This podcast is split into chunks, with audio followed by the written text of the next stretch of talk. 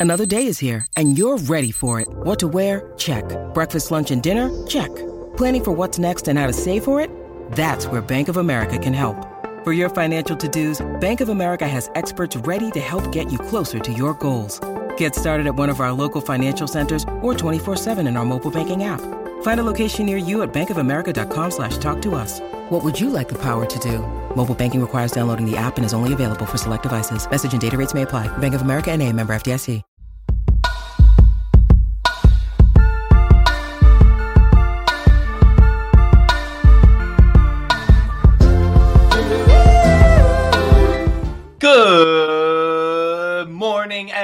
Everyone, and welcome into Wake and Take.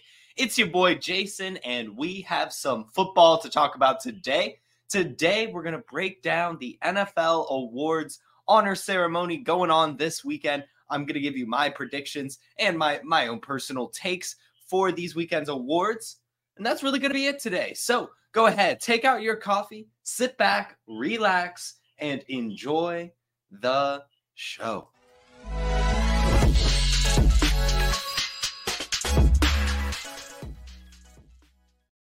All right, everyone. We've got some good stuff to talk about today. We have the honors ceremony going on this weekend. We've got the MVP getting announced, the coach of the year getting announced, the rookies of the year, the comeback players, all the awards, they're getting announced. And I thought it'd be fun to have the Wake and Take award ceremony. So, so, so welcome in to the Wake and Take NFL award ceremony of the year 2023 NFL season. We're going to start things off with the MVP.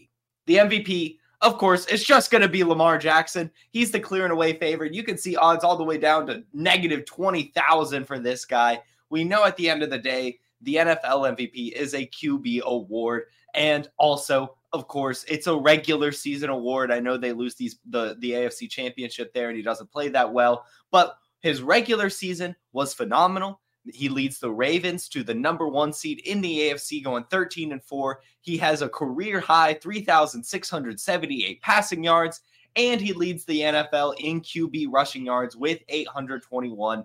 It was a fantastic season from Lamar Jackson. He's going to get the MVP, and he's well deserving of it.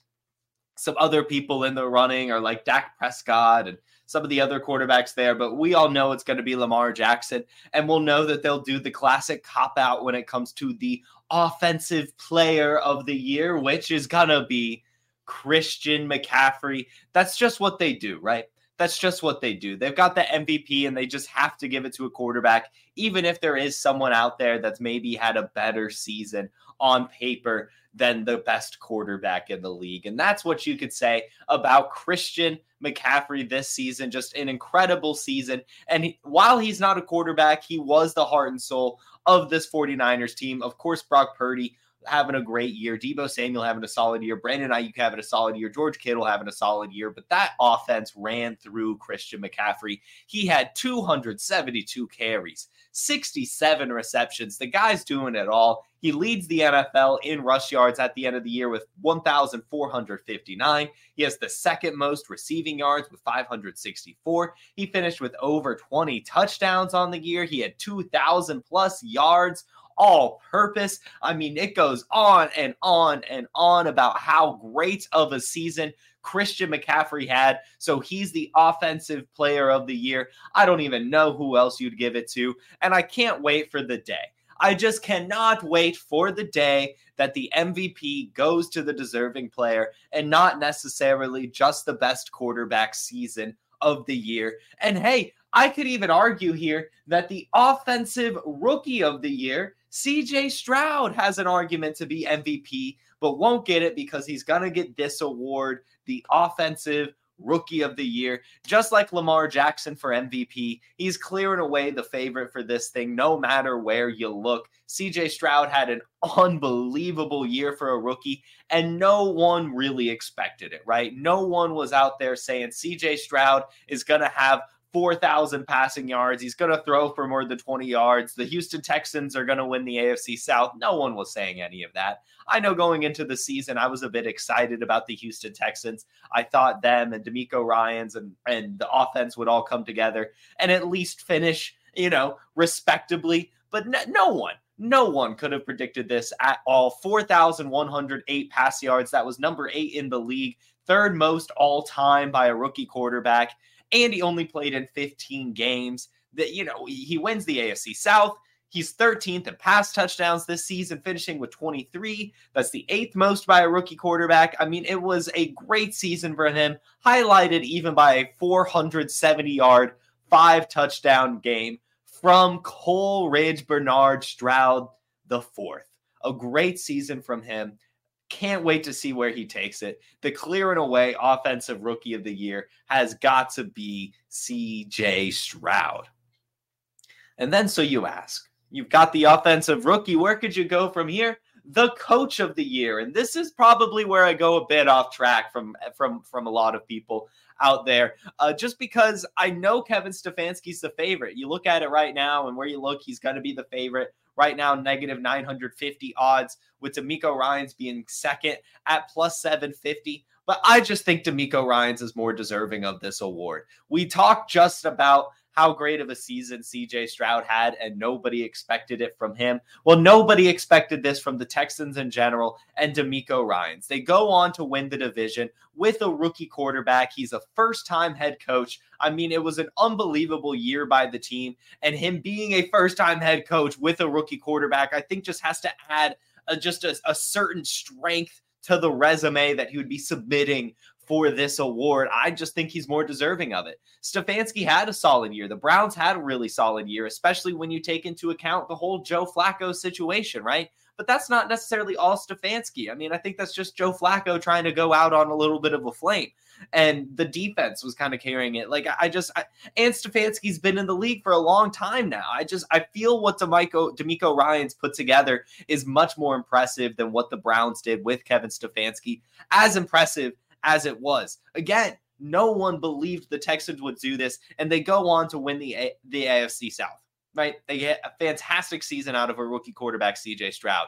The wide receiver corps that everyone doubted, Nico Collins and Tank Dell both had tremendous success, and even Noah Brown arguably had some success. The defense finished 11th in points for, 13th in yards allowed, and they clearly improved when Devin Singletary was able to be out there. And the pass rush started to improve towards the end of the season. I mean, DeMeco Ryans just had this team in lockstep on both sides of the ball, and it was just incredible. And so that's who I believe should be the coach of the year. I know if you go look out there and see it's Kevin Stefanski, but I just I don't think he's as deserving as Ryans. And I mean, the Browns didn't even win their division. And you could argue that Deshaun Watson getting hurt probably helped them right? Deshaun Watson wasn't even playing well. So I just I, I give it to DeMeco Ryans. Give it to DeMeco Ryans. I think he should be the coach of the year, doing all that again as a first-time head coach with a rookie quarterback, winning the division when no one expected you to. That's what it takes to be a good coach. And DeMeco Ryan showed it in his first year doing it. Coach of the year in my book. And the comeback player of the year. This is another one where I, I just I get it, right? I get it the Damar Hamlin situation, it's incredibly respectful, right? Respectable. It, being able to even come back onto the football field is an enormous feat. And Damar Hamlin deserves all the praise in the world for that. And I'm so happy that he was able to return. But when it comes to comeback player of the year, I just think that Damar Hamlin's story should be just that an unbelievable story, a great story.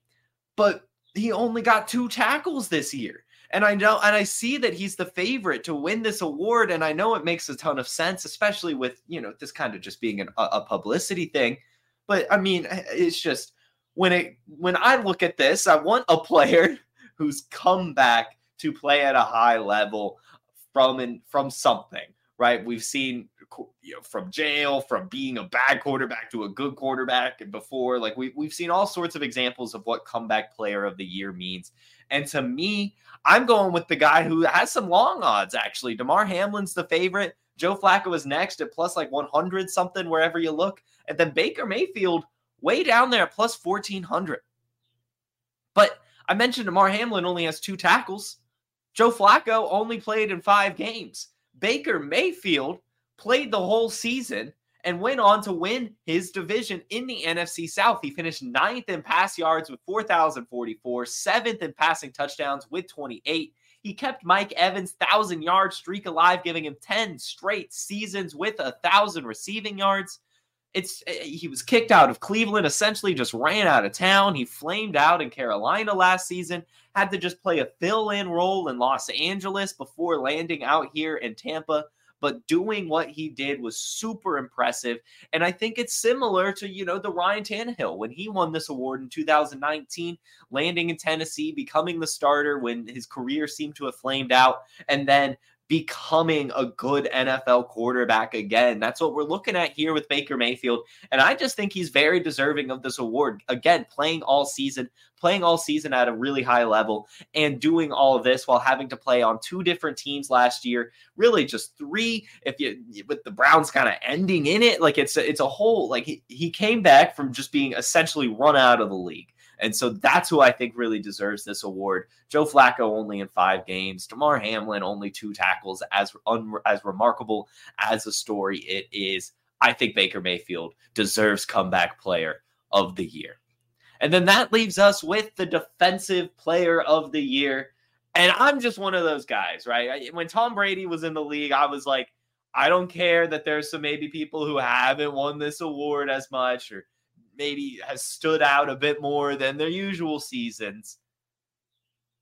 He should deserve the MVP, right? Tom Brady should have always got the MVP. Well, TJ Watt, he's just the best the best defensive player in the league. He finishes the, the year with the most sacks with 19, and he's just so good. The heart and soul of the Steelers defense. I know the playoffs don't come into account here, but we saw how poorly they looked in their playoff game without him after he got injured. We've seen it his entire career. They're 1 in 10 without him. The guy just is unbelievable and makes that defense play so much better. And it really just all starts and ends with him as the best defensive player in the league.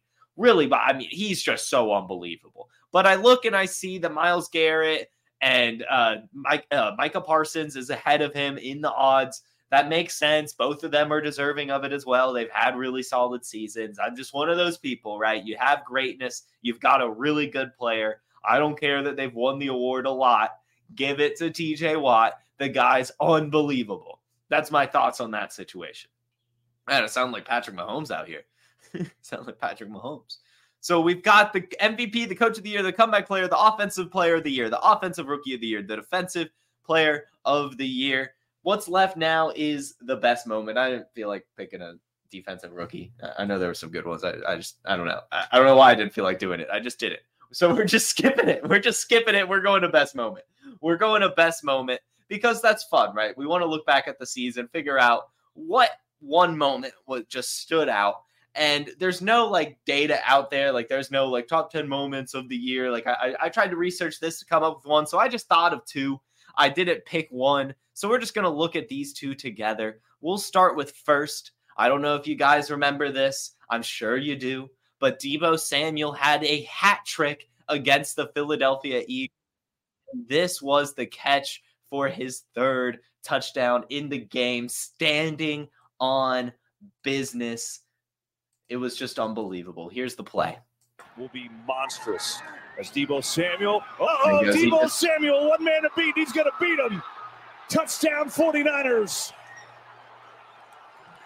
And then Brandon Aiyuk slides in. Will be monstrous but it was just a great play. Really, all three of those plays, but we've just got to pick one for best moment. So I'm going with the third touchdown itself, the screen that he broke for looks like 46 yards.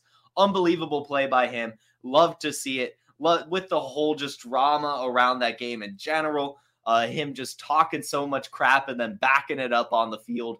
That's what football's about, baby. So that's one of my best moments. And then the other one was mentioned already in this show with Mike Evans catching his uh, 10 straight thousand yard receiving game, however you're supposed to phrase it, butchered that. But you know, the play that he had a thousand yards receiving for the year, making it 10 straight seasons. I guess that's how you phrase it. But let's check it out.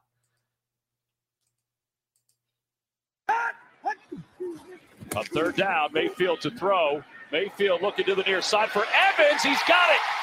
And Evans is knocked out of bounds inside the 10. And it was just, it was nice, right? It was just so nice to see him do that. Mike Evans had a fantastic season, and he's had a great career. And it was actually interesting. In that game, he does it against the Panthers. That's actually uh, who he got his ninth straight against last year as well. Tom Brady uh with him last last season got his ninth straight thousand yard season against the Carolina Panthers. And I think there was another year too when I was trying to find which catch it was that he did it.